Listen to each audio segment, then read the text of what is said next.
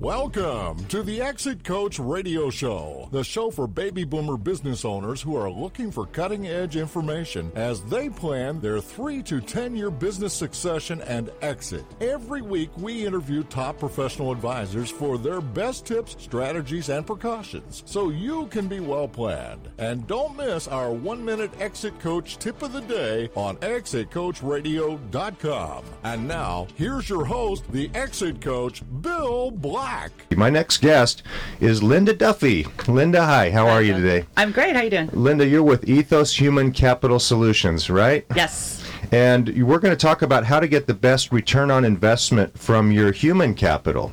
And before we get into that, I always like to ask my guests, tell us a little bit about Linda. Tell us about you and your background and how you got how you got to where you are today. Sure. Um, I'm actually a native uh, Californian, grew up right here in Orange County. And when I graduated from Occidental College in LA, really didn't have a big plan and simply answered an ad in the paper back then for a personnel clerk. I had done my work in sociology and political science and just sort of fell into it and found that I loved it. So, right place, right time. I was with a manufacturing company not too far from here and just right place, right time, and learned a lot. And just stayed with the company actually for about 14 years until I was head of HR and responsible for that and safety and a little bit of the legal affairs. That's a great story. What got you to uh, think about starting Ethos Human Capital Solutions? You know, I had been in a, a, lot of different industries and in different positions and had been exposed. I'd always had sort of that entrepreneurial spirit. I'd had side businesses and done things on the side, but it was just time to start my own business. And I really saw a need for a lot of entrepreneurs and small businesses that didn't really need a full time HR person, but certainly needed a strategic advisor and some advice in that area. Uh, and so, you know, the time was right. I felt like I had learned everything I needed to learn to be successful in my own business. And so I launched it in 2007. Very good. And um, your so your niche is coming into companies that say I don't need I don't have the resources or maybe I'm not big enough for full time, but I still need to comply with all the rules, regulations, guidelines take care of all this stuff. Linda, handle it for me. How do you do it? What do you do? Right. I mean, we've got three parts of our business. Um, about half is recruiter, uh, doing recruiting for different businesses, and that could be any size business. I mean, I've had billion dollar worldwide companies down to you know small mom pop shops. Um, but for the consulting part and the training part um, the consulting is mostly family owned business or founder led businesses for us about 80% they have unique different sort of sometimes crazy making things that go on. Um, they're so passionate about what they do. Mm-hmm but they don't know what they don't know, right? Just like I wouldn't know how to go in and, you know, make their product for them. They don't know what the laws are. It's hard to keep up with them. So we can do that on in a variety of different ways. Some of our clients have us on a retainer where we can they can just call us anytime they want to. Sometimes it's project based work. You know, they just need us to come in, maybe create a handbook or something like that. Or, you know, I'm working with a client right now. It's a small law firm actually where the managing partner just doesn't feel like they're being productive. They're not working as a team. So I'm going in and I'm working with the employees and interviewing them and trying to determine what the issue is or issues are so we can um, get them back on track. And the employers, of course, they do well to hire someone like you because the environment's always changing, the laws are always changing uh, I've talked about this before, but it's like the employer has a target on their back, and the employees, uh, if things go wrong, they have all the rights to, to sue or make things very difficult. even if it's a trivial type of a thing, it has to be defended. So prevention is really what this is all about, right? Is making sure that we're doing everything correctly up front, right? Absolutely, that's a large part of it. So certainly, you know, in, especially in California, it's it's one of the hardest states in the nation, if not the hardest, mm-hmm. to just stay in compliance, and it's so litigious, right? So like you said before, anybody can file even just you know the most ridiculous claim, to be honest with you, and it still has to be defended. And I tell my clients all the time, you can do everything right and still get yourself sued even just you know the most ridiculous claim to be honest with you. And it still has to be defended. And i tell my clients all the time you can do everything right and still get yourself sued. So the you know as much as you can up front um, be in compliance that will help. But really it's also about having a relationship with your employees. So you know, hopefully if something does happen and you part company, you know, they, you know, it's amicable and it doesn't have to be litigious. So in your uh, materials, we talked on the phone before this interview, we talked about getting the best ROI out of your employees. What does that mean to you, and, and how do employers get the best return on investment from their employees? Well, a variety of things, but most importantly, they need to think of their employees as they do any other asset, right? For most employers, especially my clients, it's the largest item in their budget. Payroll is. So unless you know you're you have a lot of automated equipment or you carry a lot of inventory or something like that, it is the single largest item, and yet how much time and effort and focus do you really have on it? And for most employers, not a lot and not enough, right? Right. So for me, getting that return is trying to make your employees as productive and efficient as possible to increase your revenue and your profits. Okay, and what are a couple examples of ways that people can do that? Well, I certainly have some tips for them that we'll talk about. Okay. Um, you know, again, it's it's developing that relationship. It's effective communication, which sounds sort of trite and sort of you know like everyone says, oh, improve communication. But like let's take this this law firm I mentioned that I was at yesterday that I'm working with. It you know after just talking with a couple of employees, it became really clear that while the managing partner is wondering why they're not working as a team, I asked some employees, when was the last time you had like a team meeting with you know with the founder? Mm-hmm. And they said, "Oh, I think it was a couple of years ago." And so there's just a breakdown in communication. People don't know what's going on. I think another thing they can do is to align everybody strategically. So have a really clear uh, vision for your organization, have strategic goals, have some values that will support those, and then make sure that those strategic goals are rolled down throughout the organization so everybody feels like they're in alignment. So it doesn't matter if you're the most entry level person, how does your role align with that strategic vision? What can you do on a daily basis to help the company achieve its goals? And I think that that's lost on a lot of employers out there. So it's it's what you communicate, how you communicate, when you communicate. Everything has to do with methods of communication. Yeah, sounds ab- like a, a big a big part of it. A big part of and it. pro- and documenting that you've made those communications is hugely important. Correct. Right, I mean, from a compliance standpoint, Yes. definitely. Yeah. Right, when it comes to, um, you know, everything that you're required in the state or by federal law to do, uh, document everything. document everything. Well, you heard it there. you probably heard it before, people out there. Um, uh, what are some of the signs that a, an employer is not maximizing their ROI? What are, when you walk into a situation and you see, okay, I know I can fix this. What are some of the common things you see that need to be fixed? breakdown in communication for sure S- sometimes it manifests by you know people that aren't getting along because it's not always at the top it could be just coworkers aren't getting along there's some sort of loss of productivity revenue anything like that. So it's really up to the business owner to figure out you know and tell me like this is what's going on. But when i get in there and i start asking questions i'll usually uncover other things like the causation is a lot lower. It's like they may look at the surface and they'll say oh my revenue's down. But when you start drilling down and figuring out okay so why you know why your sales down or why your costs up or you know whatever's going on there's it's going to tie back to employees someplace It's all about the employees. I'm talking with Linda Duffy of Ethos Human Capital Solutions, and we're going to take a brief commercial break. And when we come back, I want to ask you about a couple client stories and some tips, ideas, and precautions for our listeners. We'll be right back after this minute.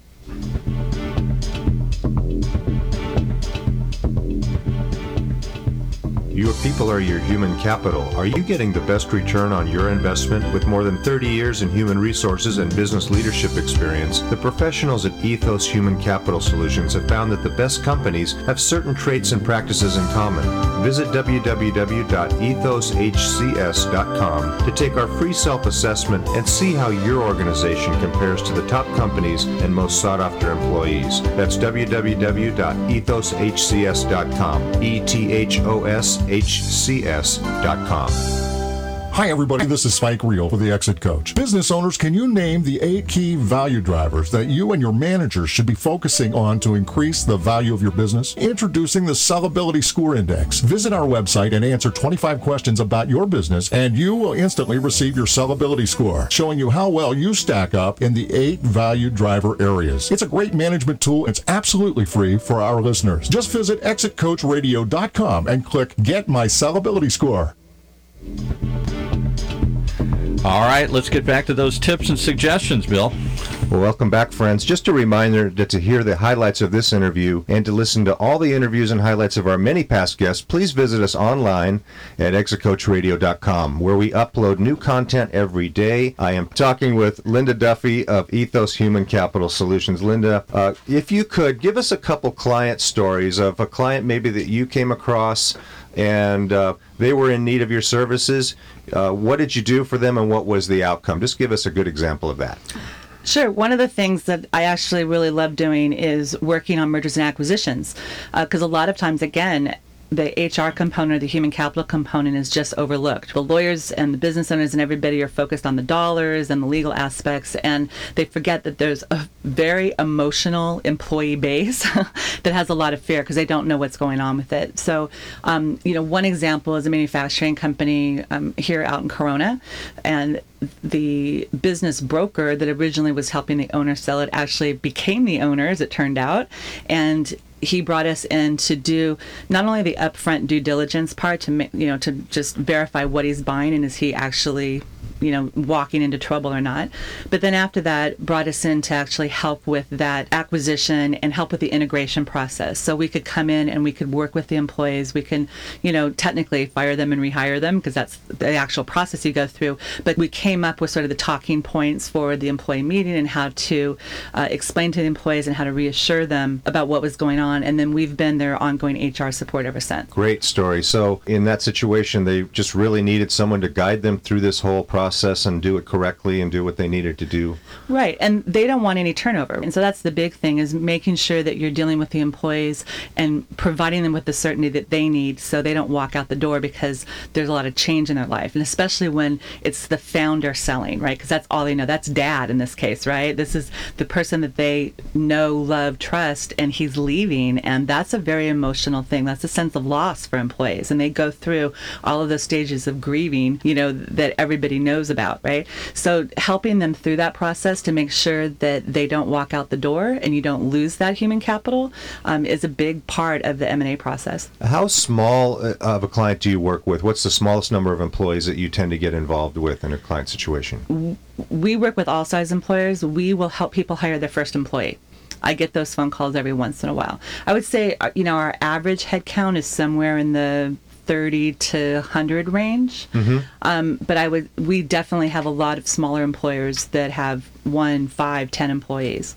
Which is a, a critical part because the owner's probably so busy doing what they do. That's why they need these employees coming in and to help out. And then you can come in and put some structure around all that to help them, and that will help help them ultimately grow easier as well. I would think, right? Absolutely. So they don't need a lot of infrastructure. I mean, I get calls sometimes where someone says, oh, I've got two employees. Will you write a handbook for me? And I say, honestly, talk to your two employees. You don't need a handbook. You know, when you get to 10 employees or something like that, you, you need a lot more of the infrastructure and a lot more standardization and things like that. But early on, don't overkill. You know what I mean? Don't right. make it so bureaucratic that it's difficult for you or for the employees. Just talk to them, you know, make your decisions, be fairly consistent about it, and you'll be fine. Great. Great, great tips. Thank you, Linda. Uh, how about some tips or ideas or precautions for our listeners? We have a lar- large number of, especially age 50 plus business owners out there, but uh, all types and sizes of businesses across the country. What kind of tips would you give them when it comes to dealing with their employees and working with someone like yourself? You know, I think the first tip I would have is think of your employees or your human capital as an asset and make sure you're getting the right return on that asset or investment, right? What's your ROI? These assets are assets that walk home every night, unlike, you know, your equipment mm-hmm. or anything else in mm-hmm. your building.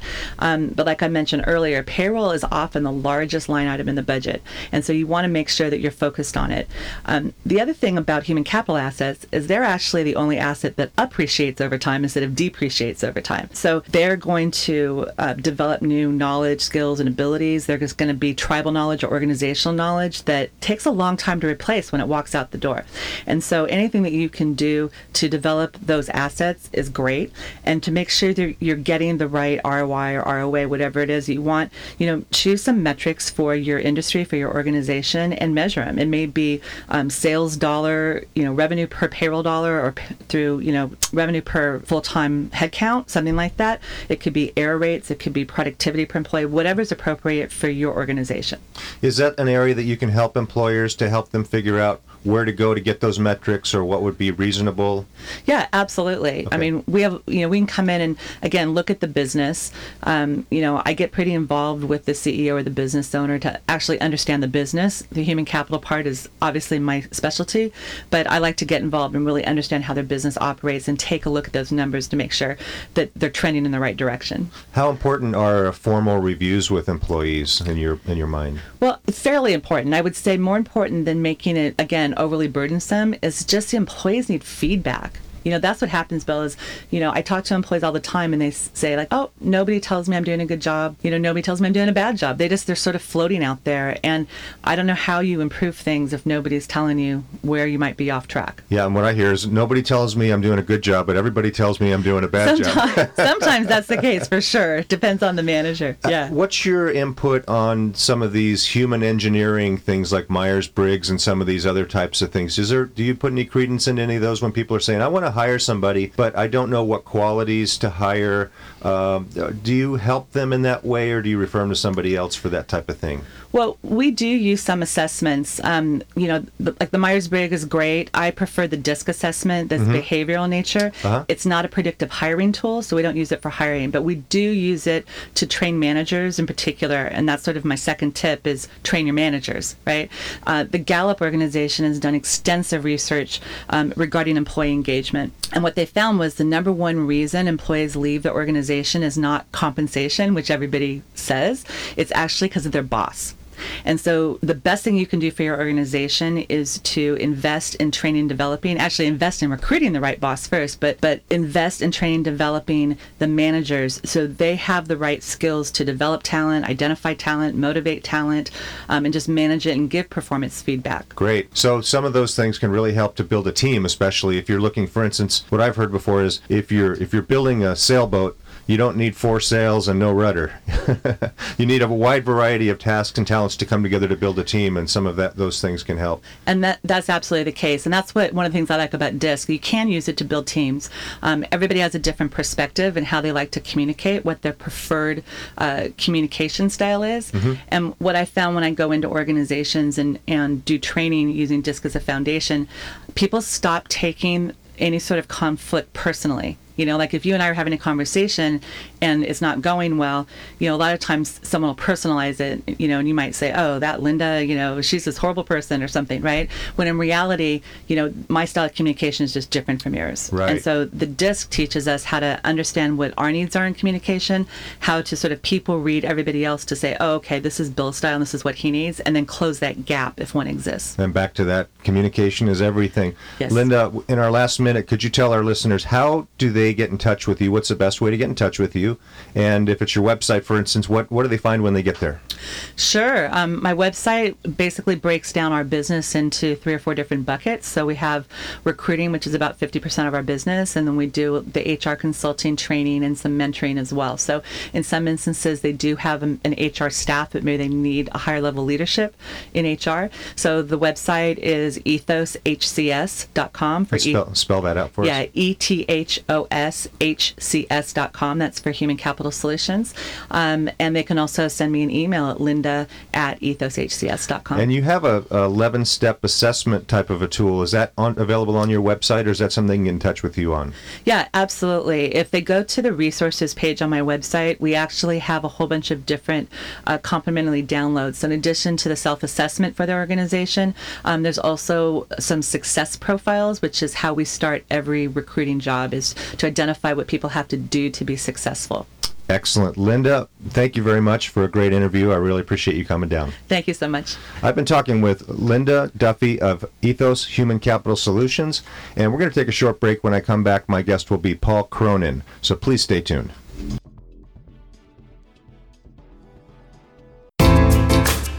At exitcoachradio.com, we're interviewing over 100 top advisors to get you one minute tips, ideas, and precautions so you can be well planned. We upload new content daily at 6 a.m. and 1 p.m. exitcoachradio.com. Come listen for a minute.